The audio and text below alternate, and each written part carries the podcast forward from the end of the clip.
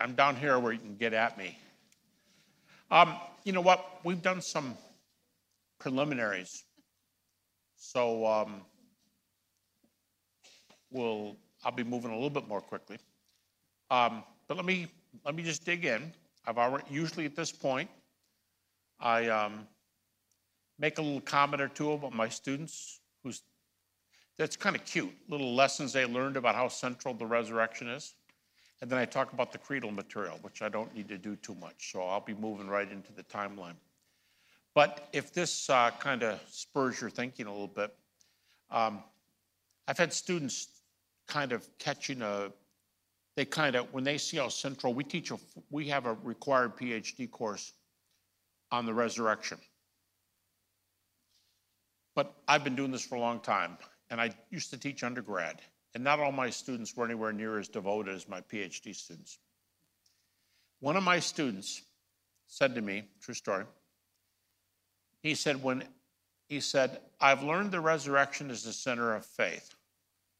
So whenever I take one of your exams and I don't know what word goes in the blank, I write the word resurrection and I know I will get at least half credit. Now, he gets half credit because he knows that, in my view, any apologetic question sooner or later will come back to the resurrection. So even if he's way off the subject, he's resurrection. So one day he actually took one of my tests. He had to have guessed on the true false because they were just lopsided. He's just doing everything with them. He gets to the fill in the blank because it was a church history exam, and you know what history exams look like and he writes, Resurrection, resurrection, resurrection, resurrection. this true story. Flips the page, resurrection, resurrection, resurrection.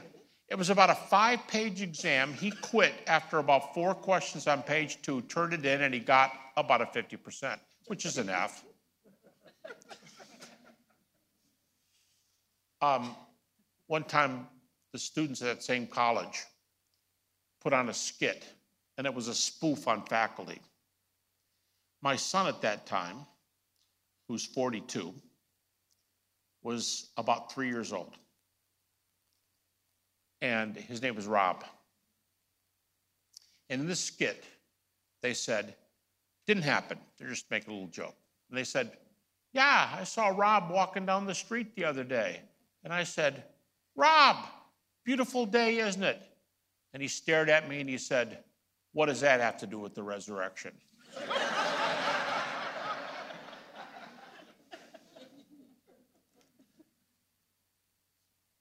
We hope it sink it in.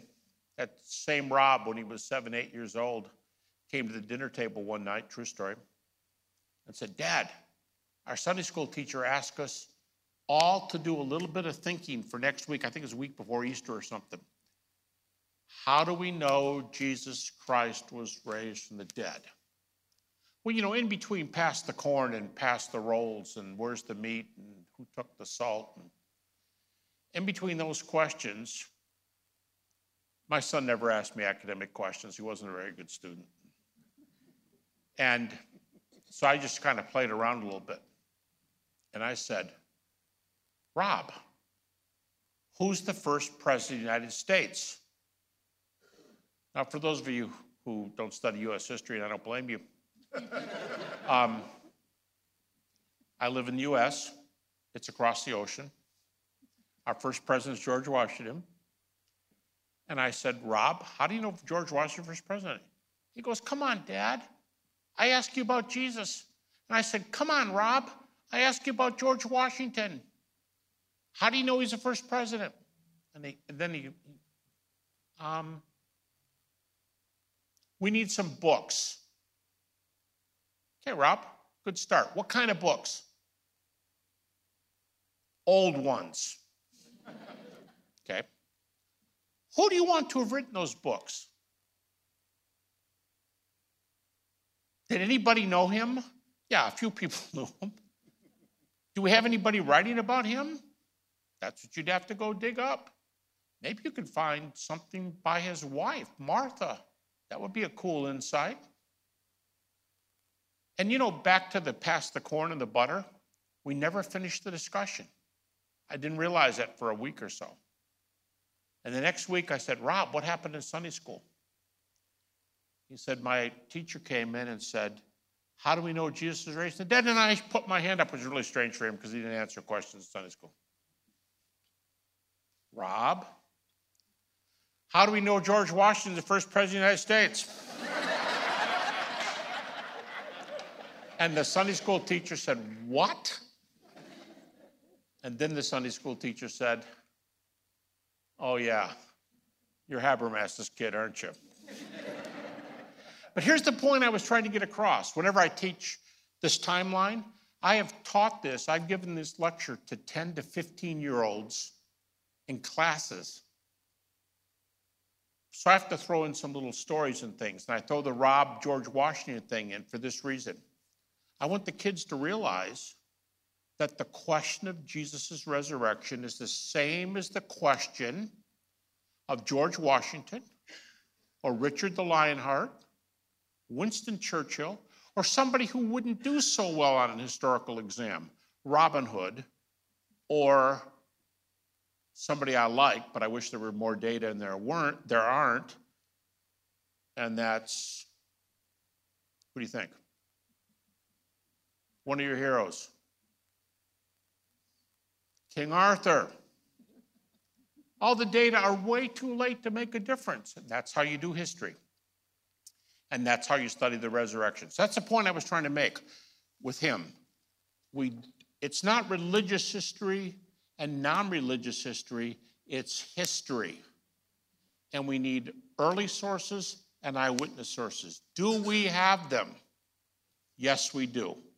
And that's the lecture we're going to do right here.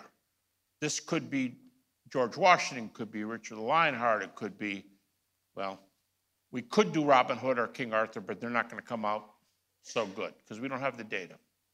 But you can check it. But my point is, even with the last two names, the process is the same. History is history. Or I could use the Alexander question because our sources are late. Okay? So I'm going to use only two portions of Scripture. I told you this afternoon lecture, I'm going to use what I call the minimal facts argument. I will use virtually nothing in this lecture. When I start talking about Paul, I'll be here. I'll be right about here. Ground zero, the death of Jesus is going to be down there. When I get to Paul, I'll say a little bit about the Gospels, but when I get to Paul, everything from here on is conceded by virtually every scholar I don't care if he's an atheist New Testament scholar. He just has to know the New Testament. He cannot be. I'd rather have an atheist New Testament scholar. Well, I guess I should be careful. I started to say I would, I'd rather have an atheist New Testament scholar than a Christian English professor because they're out of their field. But at least the English professor would give, you know, if, if it's a Christian, would presumably give the right answer. But you have to have somebody who's in the field. And when the person's in the field, it doesn't matter where they are because it's consensus view is that we can get back there. Okay? So with this in mind, oh, one more thing. This might help you understand the argument. Well, I go to state universities regularly in the US and in your country. Um, there wouldn't be state universities here, but your big universities. And I will often say to them before we start, just to kind of get them involved, kind of get them interacting, I'll say, if the Bible is an inerrant word of God, like some Christians believe, you folks answer like the university students. If the Bible is the inerrant word of God, has Jesus been raised from the dead? It's not a trick question. has Jesus been raised from the dead? Yes. All right if the Bible is not inerrant, because we're talking about people's views here, not the Bible per se. If the Bible's only pretty reliable, pretty good book, is Jesus raised from the dead? Probably. What if the critics are right and the New Testament is on the same level with Homer's Iliad? Yeah, there's a few facts in there. Maybe we'll find a Troy. Maybe there's a Trojan horse. But come on. The Iliad's not a history book. If that's the New Testament, and some of the reports about Jesus are wrong and some of them are right, and do we have a resurrection on this last view? What do you think? I understand if the Bible's inerrant, we have a resurrection. If the Bible's fairly close to inerrant, kind of really reliable, we have a resurrection. But what if it's like Grimm's fairy tales, Homer's Iliad, Aesop's fables? Do we have a resurrection? Almost for sure not. Unless you do the minimal facts argument that we're going to do tonight. And I'm going to argue that if all I use are their facts, and there's only about a half dozen of them, I've used as few as three, they will grant all the facts. They will grant them. How do you know they're going to grant all the facts? I counted. I've counted all the sources, major sources from 1975 to date French, German, English. I was talking to a group of students from South Africa last week, and I had to tell them, sorry, folks, I didn't check Afrikaans. French, German, English, major research languages. And if all I get are these six facts, and I can tell you, the amount of agreement would be in the probably high 90s by skeptics. In fact, sometimes I'd rather talk to a skeptic. Lately, they've been more honest. They see this, they see this coming. Just give me six, and we get resurrection. That's the argument I'm going to do with you. So now here's how the argument works. Bible's inerrant, Jesus raised. Bible pretty close, really reliable, Jesus raised. Bible like Aesop's fables? Yes, Jesus is still raised. So I tell the university group, and I smile so I don't look mean. And I don't wear a coat. I wear blue jeans and a t shirt or something so they don't prejudge me. They actually, the people who bring me tell me to wear blue jeans and a t shirt. And I say to them, here's my argument in a sentence on the resurrection. Heads, we Christians win. Tails, whoever you are, you lose. Jesus has been raised from the dead. And everyone and everyone's going, ha, ha, ha, that's funny. And I'll say, yeah, it is. But I'm giving you a friendly challenge. And this isn't true of this building. We've got a long way to go tonight. But I on the university campus, as I say, and I'll stay here till the janitors kick us out. And if you think I'm wrong, you come up here and tell me where the error in my argument is. I'm, I'm asking them to come up. I'm asking them if they want to be witness to. But when you do it with a challenge, you get these guys who have played sports and you get people who are competitive. And I sit on the, just like this room, I sit on a deal like this, and I'm surrounded sometimes by 30 students. And we talk friendly. One thing about this generation is that they're friendly. Almost no one wants to, hockey phrase would be drop the gloves. Almost nobody wants to go at it. They're friendly. And if they disagree with you, they just disagree. I'll talk to them, and some of them will say, Remember Paul in Athens? I'm not saying I'm Paul or anything like that, but remember the people in Athens said, we want to hear you again on this. Remember that? So they'll say, Can we email you? Sure. That's why I have my email issues. Uh, can we call? No. My number's in the phone book. Yeah, they call all the time. And we start conversations. I'll tell you one thing you can rejoice in. Over the years, it's not me, Regeneration is not anything that a human being can affect. But over the years, I've probably seen between 15 and 20 skeptics, atheists, unbelievers become Christians. I'm, uh, seriously, I don't even tell this. This may be the first time I've told this in a group. I don't do it because I don't want anybody hearing chalk two up for me. That's baloney. We should never talk like that. We didn't do it. But the point is the only point I'm trying to make to God's glory, this is how good the resurrection argument is. All right, so here we go. Here's 30 AD, ground zero. Now, the average Christian say, How do you know Jesus is raised from the dead? They're going to say, Well, I got to get over the halfway mark. They'll say, Mark's 70 ish. Now, I already said we may be putting Mark back to 40 pretty soon.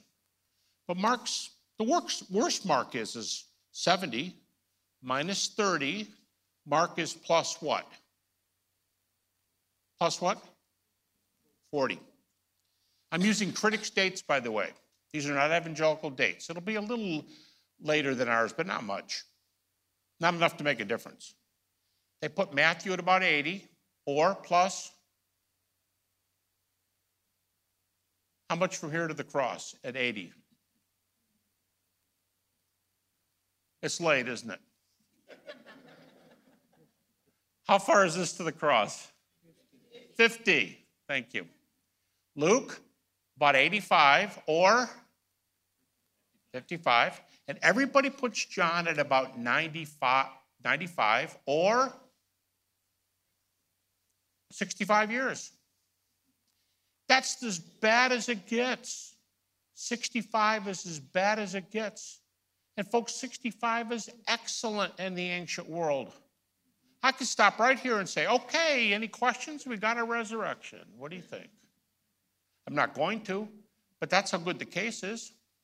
Bart Ehrman counts everything up to 100 years. He's the skeptic, best known probably in the world, in the Western world right now. So if this is John at plus 65, we probably have to go over close to that wall, and everything up to the wall is admissible. Looking pretty good. And remember where Alexander is? That's Alexander's death down there. And here's Alexander's sources. Oh, probably about here. I don't know. I just realized there's no road on the middle. All right. Alexander's like three times this far. And people say, oh, we can know all things about Alexander. Why can't you know all kinds of things about Jesus? There's a word, it's called prejudice. You know, in a way, I kind of don't blame them because I wouldn't want somebody to tell me their religion was right and I was wrong. I understand. But good data are good data.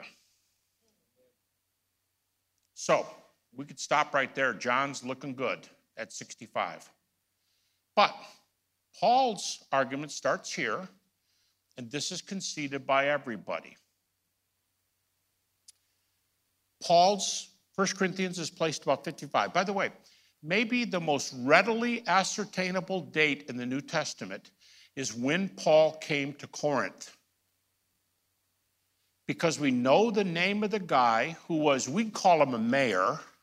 That wasn't the name the Greeks used. But we'd call him a mayor. And here's what's convenient these guys served one year terms. So to know the guy's name means to know when he was mayor, which means we know when Paul came to Corinth. And this guy was mayor between 51 to 52 AD, right in there. Second half of 51, first half of 52. And Paul's writing it here. But this is when he came. Why, that, why is that consistent? Because remember, he said, I gave you what I was given. Let's review. He writes it. John's great at plus 65. Mark's better at plus 40. Paul writes it at plus 25. But Paul said, I gave you what I was given. Paul gave it to him orally about three years earlier. Now we're back to 21 to 22 years from that event. But here's the million dollar question When and from whom did Paul receive this material? I gave you what I was given. When and from whom did Paul receive it? Now, you've already heard the answer, so we've done it tonight. I'm just going to plug it in. The I ended the last lecture with it. The consensus New Testament view is that Paul received this material. This is ground zero. Paul received this material about plus 5 or 35 AD. You go, well, please let me in on the secret. I don't remember dates like that in the New Testament. How do you get it? Very easily. Here's, cru- here's crucifixion 30. Remember, I told you how the 70 epistles of Paul are accepted as by critics? You can quote the 70 epistles if you weren't here for that. Um, maybe get the notes from somebody, or this material is going to be available, isn't it? Yeah, this material will be available. So the critics will let you cite the seven epistles. I'm only going to use two very small portions of scripture 1 Corinthians 15, 3 and following, and the last verses of Galatians 1, first verses of Galatians 2. And I say two portions of scripture because in the originals there were no chapter dividings there. So 1 Corinthians 15, 3 and following, into Galatians 1, beginning Galatians 2. Now, how do we get plus 5? Here's the cross, zero. Paul says he met the risen Jesus in the road to Damascus. Scholars, both critics and evangelicals, put this at about plus two or plus three after the cross. So we're at 32 or 33. In Galatians chapter 1, Paul says, Three years later, I went up to Jerusalem to meet those who were apostles before me. All right, you all with me? cross. Paul's trip to Damascus, plus two or plus three. Three years later, he goes to Damascus. You've got two plus three, five, or three plus three, six. Paul goes here. The critics think this is when Paul received the material. How? Well, give you several decent arguments. There's three individuals in the list of appearances of 1 Corinthians 15, three individuals and three groups. The individuals are Paul tacks his name on the end, James, the brother of Jesus, and Peter. When he goes to Jerusalem, the two others he meets are James, the brother of Jesus, and Peter. Well, that's a little bit circumstantial, but I mean, you know, it's okay. But Galatians chapter 1, verse 18, there's a Greek word there a lot of Greek words there. But the important Greek word in Galatians 1:18 is historesai. Historesai. The root word for historesai, let me transliterate it. Greek has different alphabet than we do, but let me transliterate it to English. Historesai. H I S T O R. Sound cool? H I S T O R. It is a Greek word from which we get our English word history. Now, you got to be careful. You just can't say, oh, yeah, Paul says he went to Jer- Jerusalem and he was playing the role of the historian. No, I'm not saying that. But there are several non evangelical word studies of the word historesai, and the root word is store. And the chief conclusion is unfortunately, English translations kind of blow it, and they'll say things like, Paul saw the other two. He got acquainted with the other two. That's better. But the Greek tends to mean questioned, inquired, or we might say, you know, did a little research, asked some good questions. So, here's what you have. On the way to, to Damascus, plus two or plus three? Comes to Jerusalem, plus three more, plus five or plus six played the role of, the, of doing an inquiry and met with James and Peter. Now, What would you have asked James and Peter if you were Paul? If you had one question, back to this apocryphal story of my son saying, What does that have to do with the resurrection when they said it's a nice day? Uh, I would have said, Guys, let me ask you a question. We're all in a little bit of hot water, the three of us. I persecuted Christians. James, not picking on you. But you didn't believe your brother, you know. Just reminding you. They'd say in the States today, I'm just saying. and Peter, dude, you denied your Lord three times after saying you'd crush anybody who comes to take him. I mean, that's not cool. What would he say? Here's what I'd say He hasn't heard their testimony, we think. Here's what he says I'm guessing. I will tell you guys what happened to me on the road to Damascus. If you tell me, Peter, what happened when you denied your Lord three times and he appeared and said, Come here, Peter, let's talk? James, I understand you had issues. We all have issues. What did you do when your brother appeared in your bedroom or wherever and put out his nail scarred hands? There's no word for uh, wrist in the Greek, so Almost everybody thinks the nails are placed right here. Puts his hands out,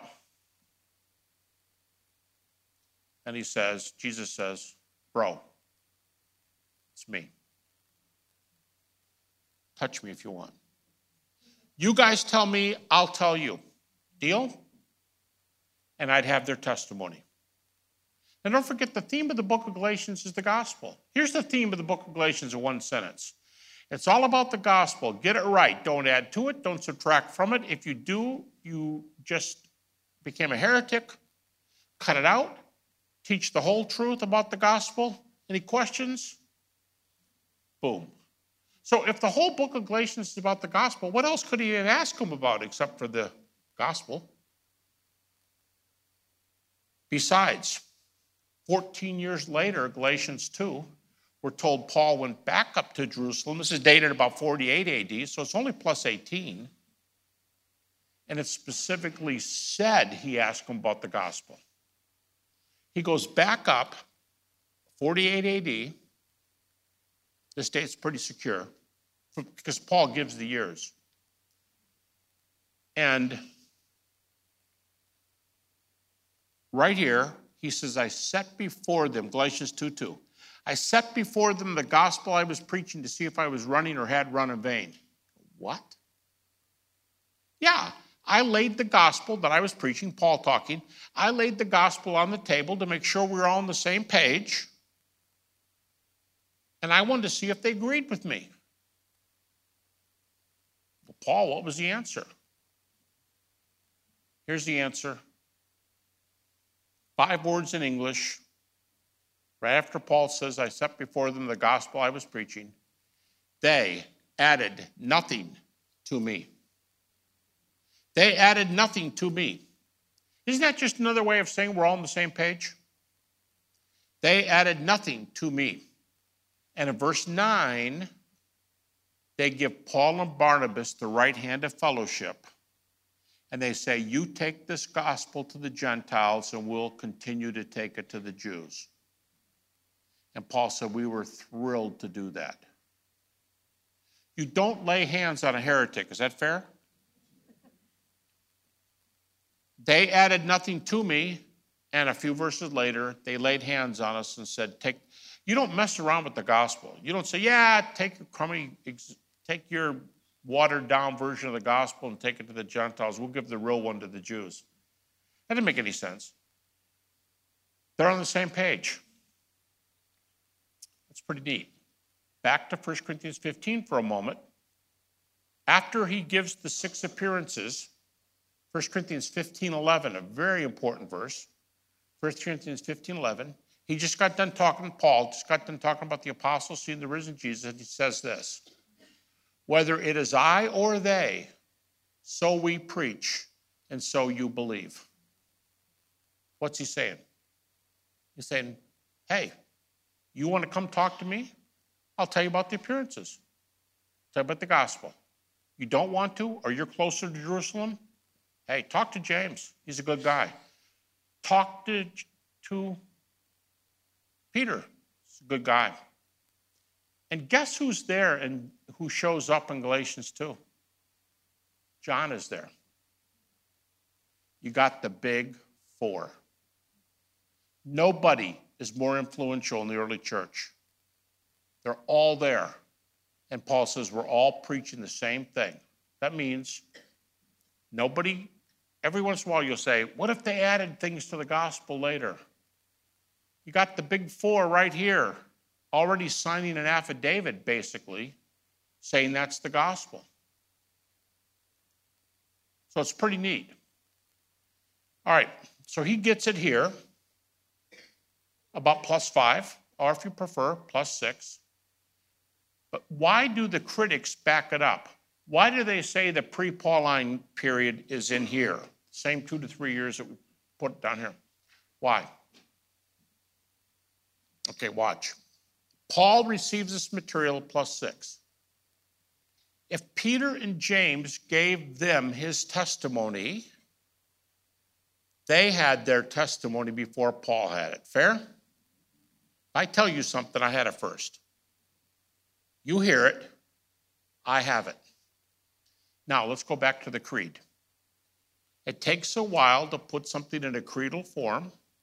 Da da da da da da da da da da da da da da. Two stanzas, 1 Corinthians 15.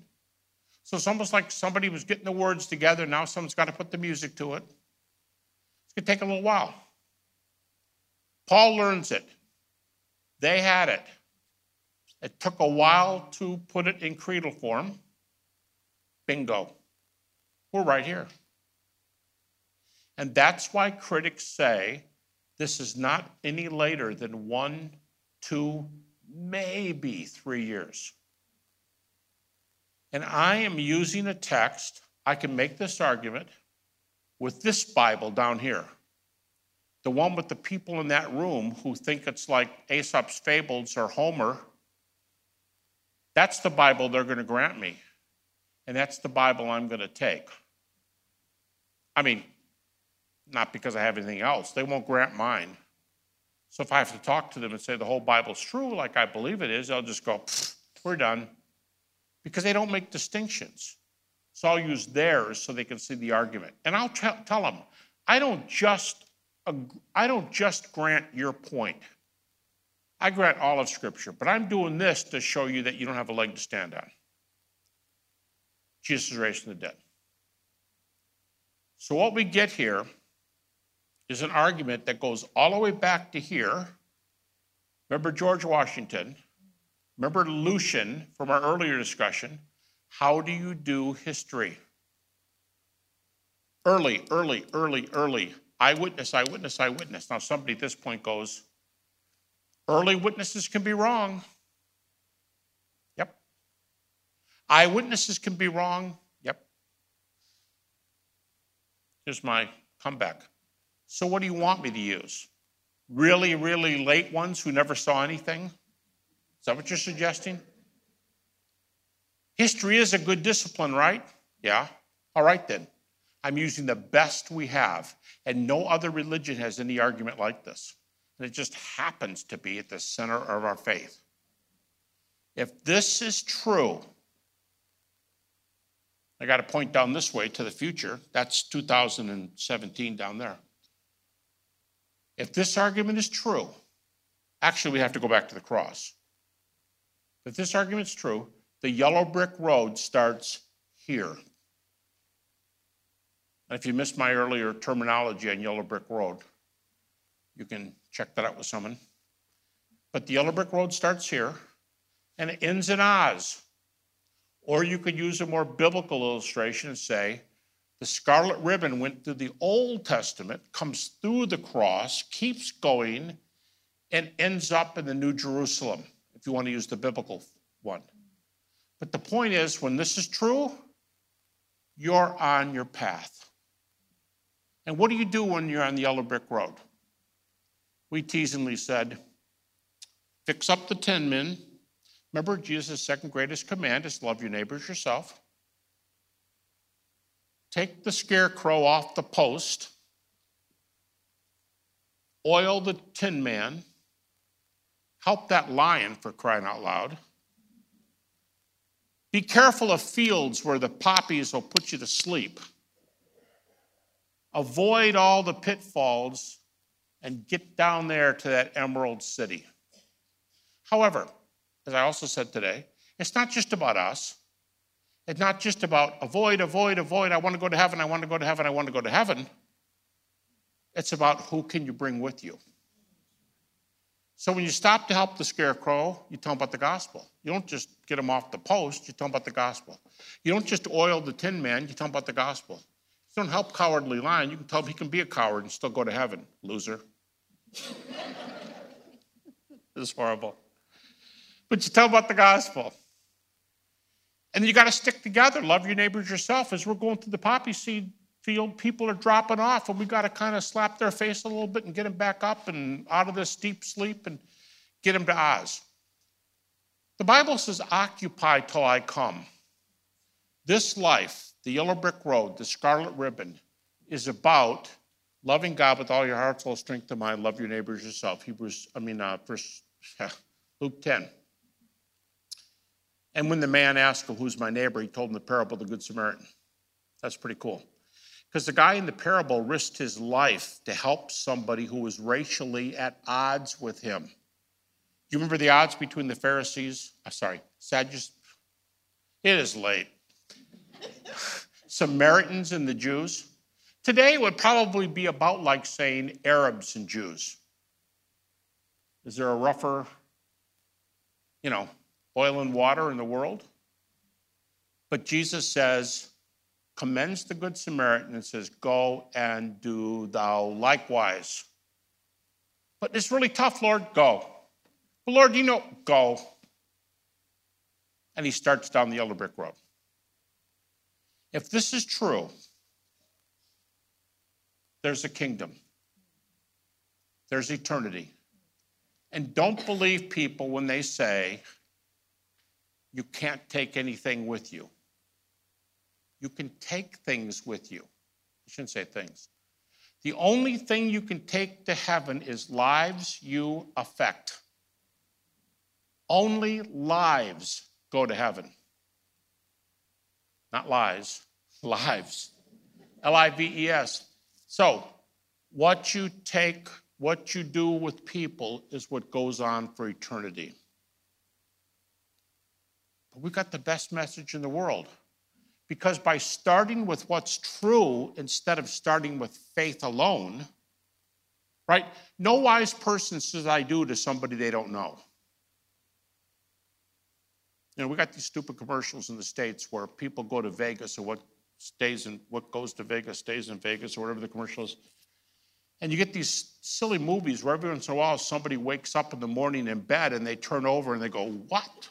I'm not married. Yeah, you got a ring on your finger. Who's that person next to me? I have no idea. You find out you're married. right? Those make movies because they're stupid.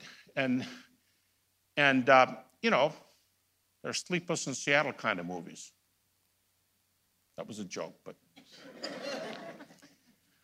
um, we don't marry like that. You learn about somebody. And we don't start with faith, faith, faith, faith we start with learning about somebody. And the somebody's Jesus.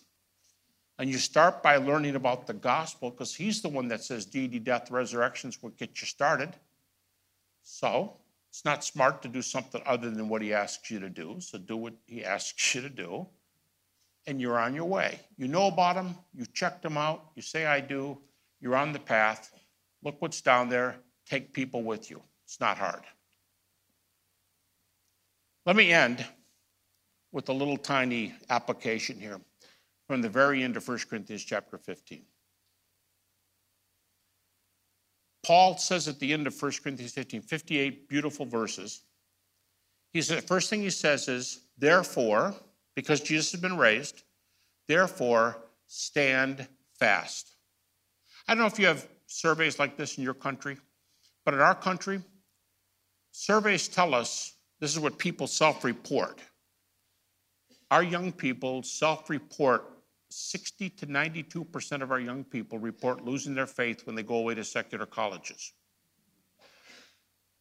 Paul says, stand steadfast.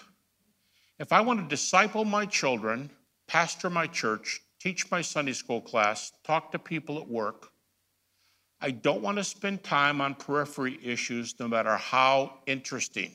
Sovereignty or free will. Not going to get you on the path. Not going to get them on the path. You know, funny thing, if I was going to, if, I, if my team, team wins the Super Bowl, what is it in soccer in England? What's it called? What is it? Pardon?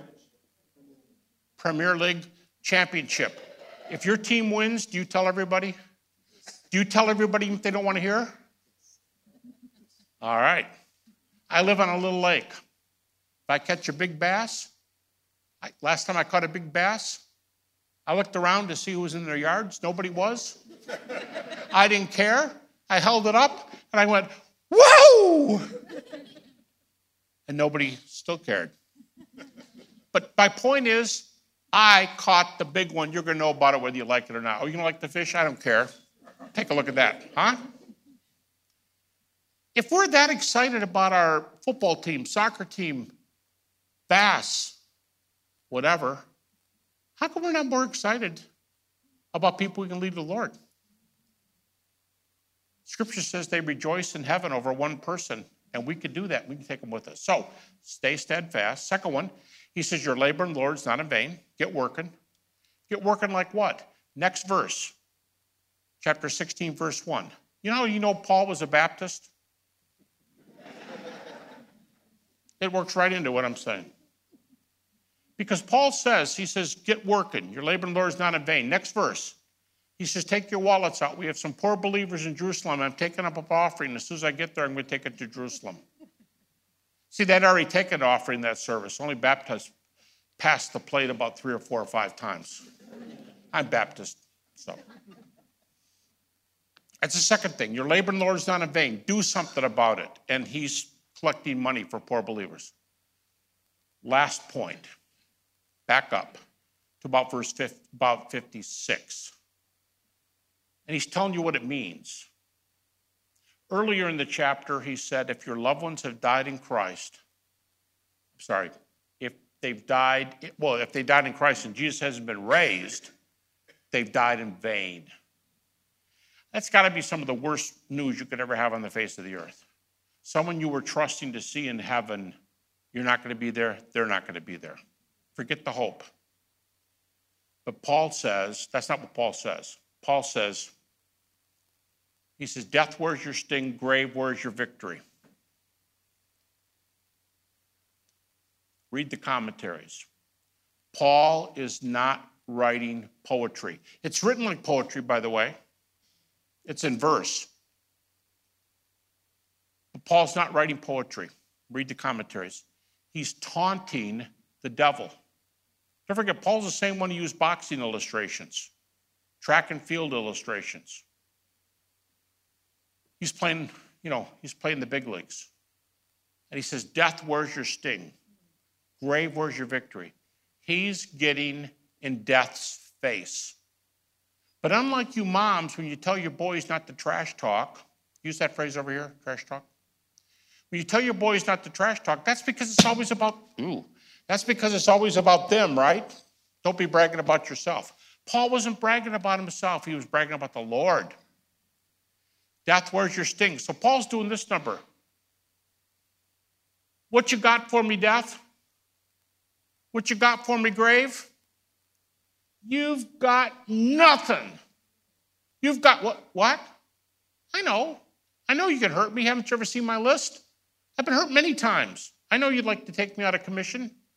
You're not going to do it. You're going down.